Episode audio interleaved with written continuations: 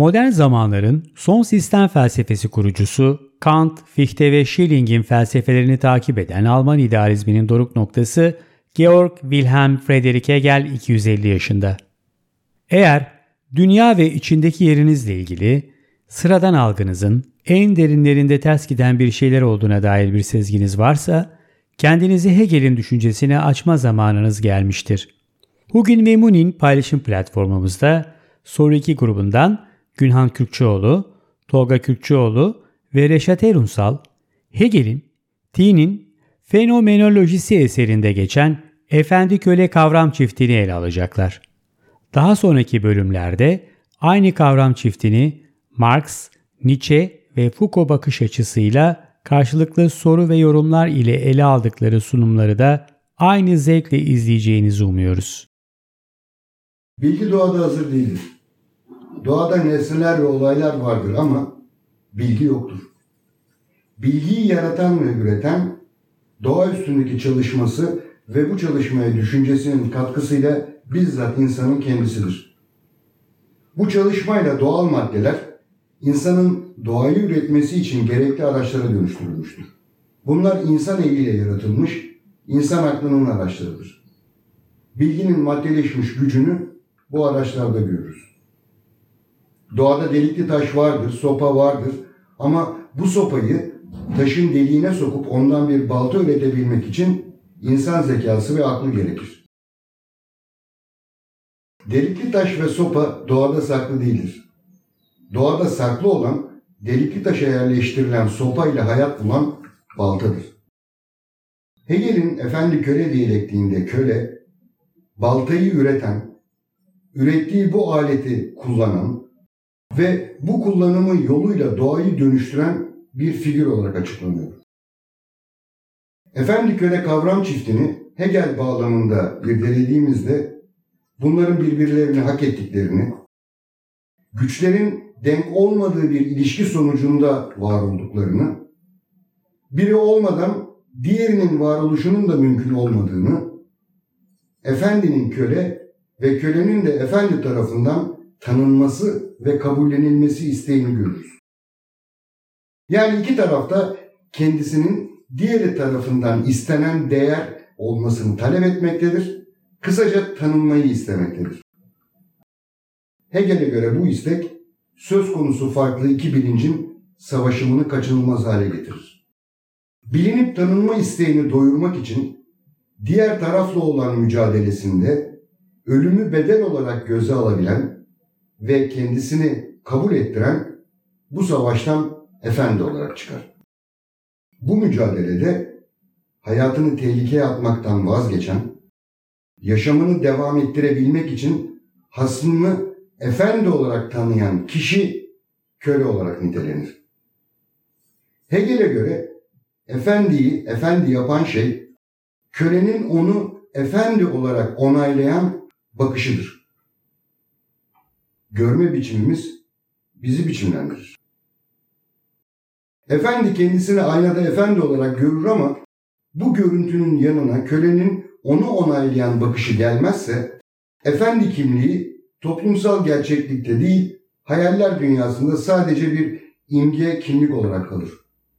Yani efendiyi toplumda var eden köledir. Efendi ancak bağımlısı köle kadar efendidir.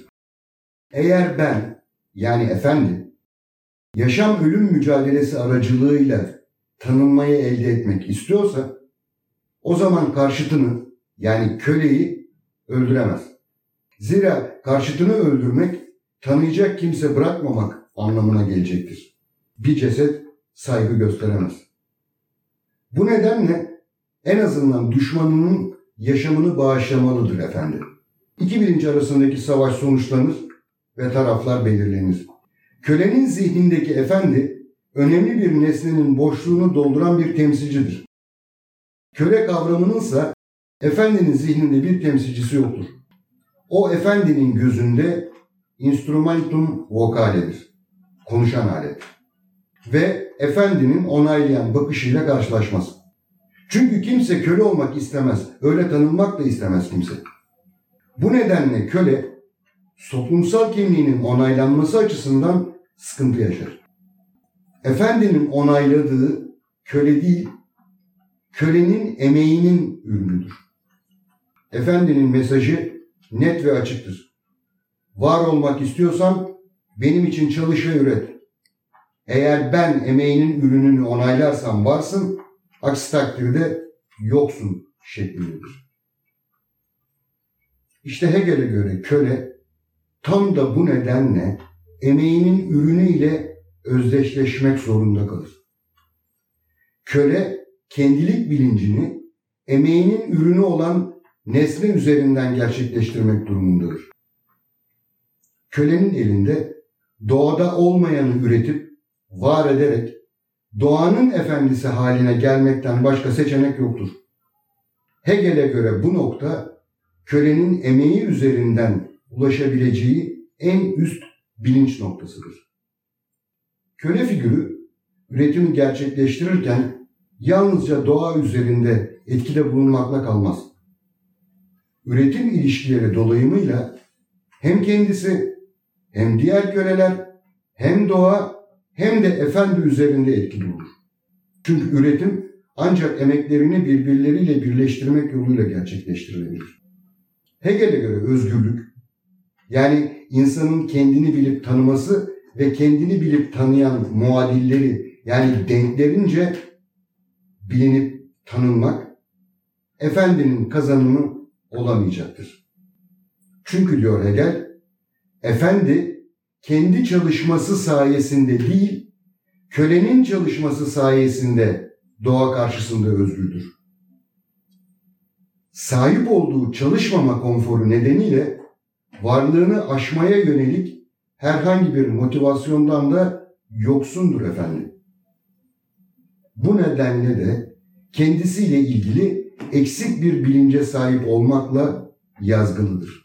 Özgürlük başlangıçta ölüm korkusuyla efendiye, doğaya ve kendi doğasına boyun eğen, insani özgürlüğün ve özelliğin değerini efendi de bilip tanıyan, fakat çalışması üzerinden doğanın ve kendisini köle eden kendi doğasının efendisi haline gelen, yani efendiliğini kaba güçle değil, emeği dolayımıyla kazanan kölenin başarımı olacaktır. Hegel'e göre kendini kabul ettirme isteği, bilinçler arası ilişkinin bu aşamasında savaştan başka bir şey olamaz. Köle efendi diyalektiği, işte bu savaşın ve sonuçlarının diyalektiğidir Hegel'e göre. Çok teşekkür ediyoruz. Ee, oldukça e, yoğun bir e, bilgi aktarımı oldu bizim açımızdan. E, ve oldukça da güzel bir başlangıç oldu bence. Çünkü e, bu yıl biliyorsun Hegel'in doğumunun 250. E, yıl dönümü, aynı zamanda Beethoven'ın da doğumunun 250. yıl dönümü. Seneyi bitirmeden e, en azından e, böyle bir girişle biz de bu kutlamaya bir e, katılmış olduk. E, o açıdan da bir hoşluk oldu. Onun için ayrıca teşekkür ediyorum sana. Köle Efendi diyalektiğiyle başlamak da bu bizim sunu dizgimizin ya da yap, birlikte gerçekleştireceğimiz çalışmaların eksenini aslında belirleyen bir başlangıç oldu. Bu Hegel'le özdeşleşmiş bir kavram çifti, e, köle efendi. Ama düşündüğümüzde de bunun böyle olması çok tesadüf değil gibi geliyor bana. Çünkü 200 yıl öncesinden bahsediyoruz. Köleliğin böyle canlı kanlı yaşandığı bir süreç. Bu süreç içerisinde sosyolojik olarak var olan bir olgunun felsefede yansımasının olmaması belki de kaçınılmazdı.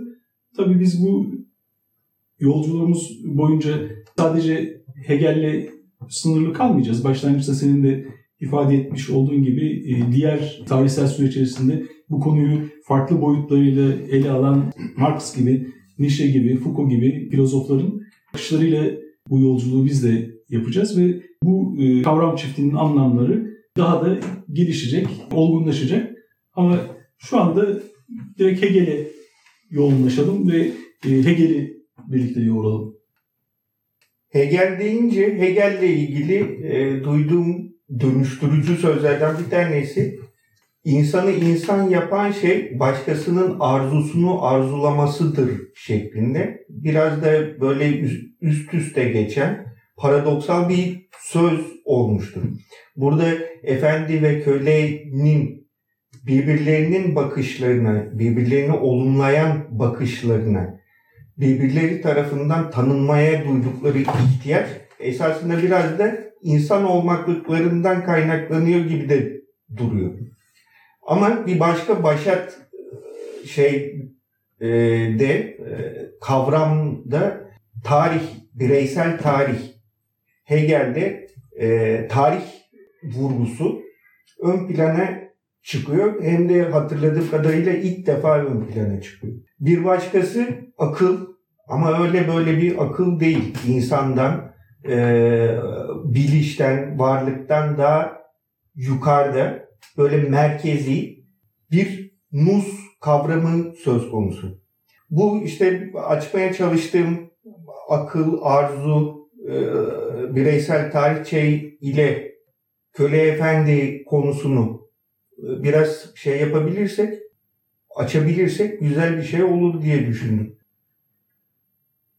Hegel Fransız ihtilalinin içinde yaşamış. Onu o çağın insanı 1770'te doğmuş.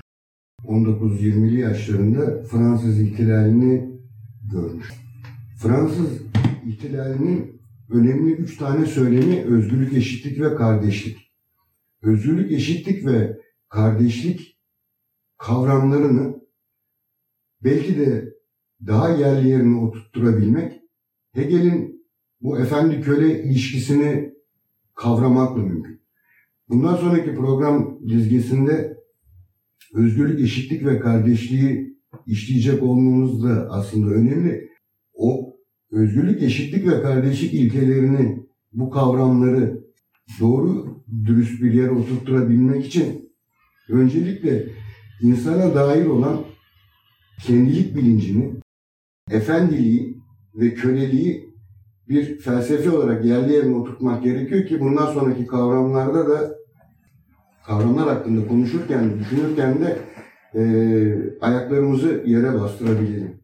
Çünkü efendi-köle ilişkisini anlamadan özgür olmak, eşit olmak, kardeş olmak gibi kavramlar aslında çok havada kalan hamaset sözleri haline dönüyor. Bu nedenle o özgürlük, eşitlik ve kardeşlik konusuna geçmeden önce efendi ve köle ilişkisini Hegel, Marx, Nietzsche ve Foucault bağlamında inceleyip o döneme ilişkin sorunsalı hep birlikte masaya yatırmak daha uygun olur diye düşünmüştüm ben. Senin söylediğin insanın insan eden başkasının arzusunu arzulamasıdır. Söylemi işte aslında belki de Burjuva bu sorunsalı yaşamış. Fransız ihtilal döneminde. İktidardaki aristokrat oradaki burjuvanın ve köylünün arzusunu arzulamıyor. Nedir ki ihtilali yaptıktan sonra iktidara gelen burjuva da kendisine yoldaşlık eden köylü ve işçinin de arzusunu arzuluyor mu acaba? Bu anlamda baktığımızda Hegel'in diyalektiği bize gerçekten ışık tutuyor. Gücü eline alan bunu kötüye kullanmaya meyleder demiş Machiavelli. Belki de Hegel'i bu anlamda incelemek, irdelemek mantıklı olabilir. Bu çerçevede şeyin de altını çizmek lazım. Yani Hegel'in işte sosyolojik bir kavram olarak gözüken ya da toplumsal bir oluşum olarak gözlenen köle efendi ilişkisini felsefeye taşımasında bir şey var.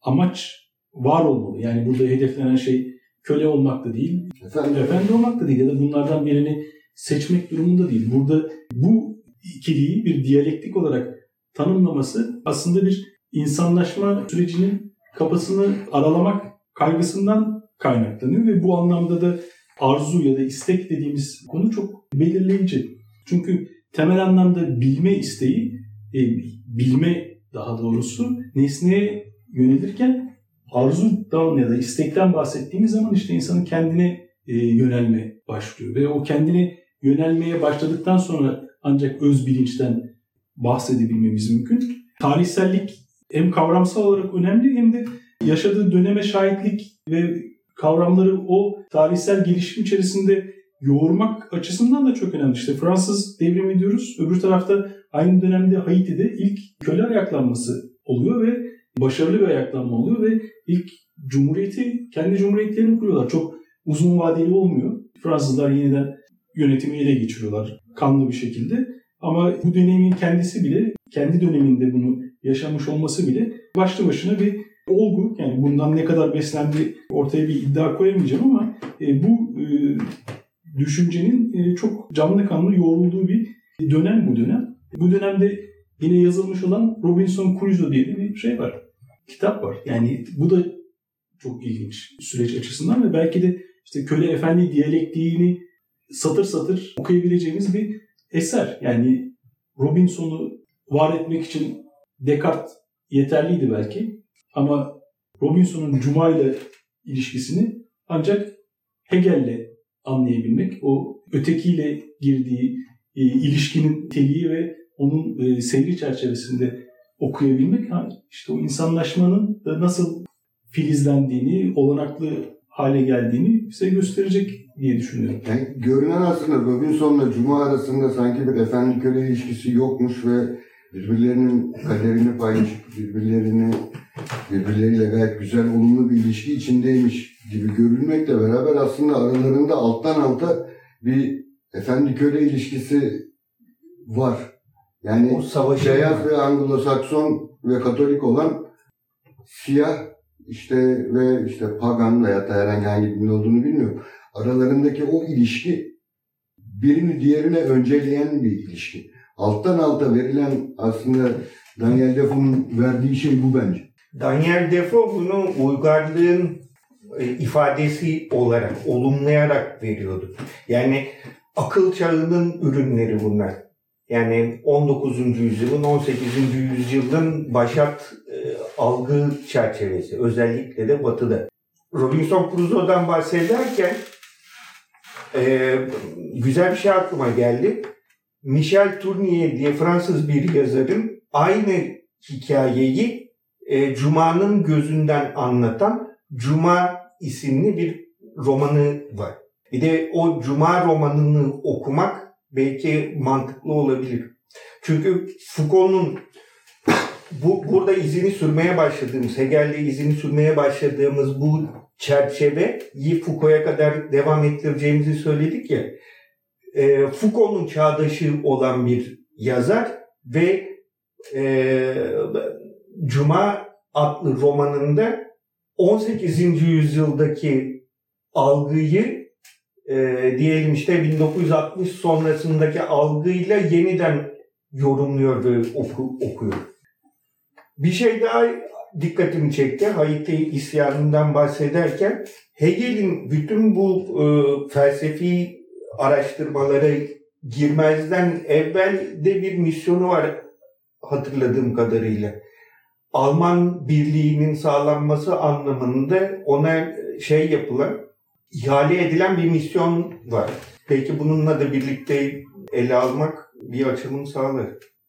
Mutlaka sağlayacaktır. Önümüzde daha dört filozof var. Yani ben kendimi şu anda 250 yıl geride kalmış gibi hissediyorum aslında. Çünkü her şey Hegel tarafından o kadar yerli yerine konmuş, ilişkileri doğru şekilde kurulmuş durumda ki yani bunun üstüne daha ne söylenebilir, ne eklenebilir ya da farklı nasıl yorumlanabilir konusunda kendimi aciz hissediyorum ama tabii tarihsel süreçte bu kavram çifti yoğrulmaya devam etmiş.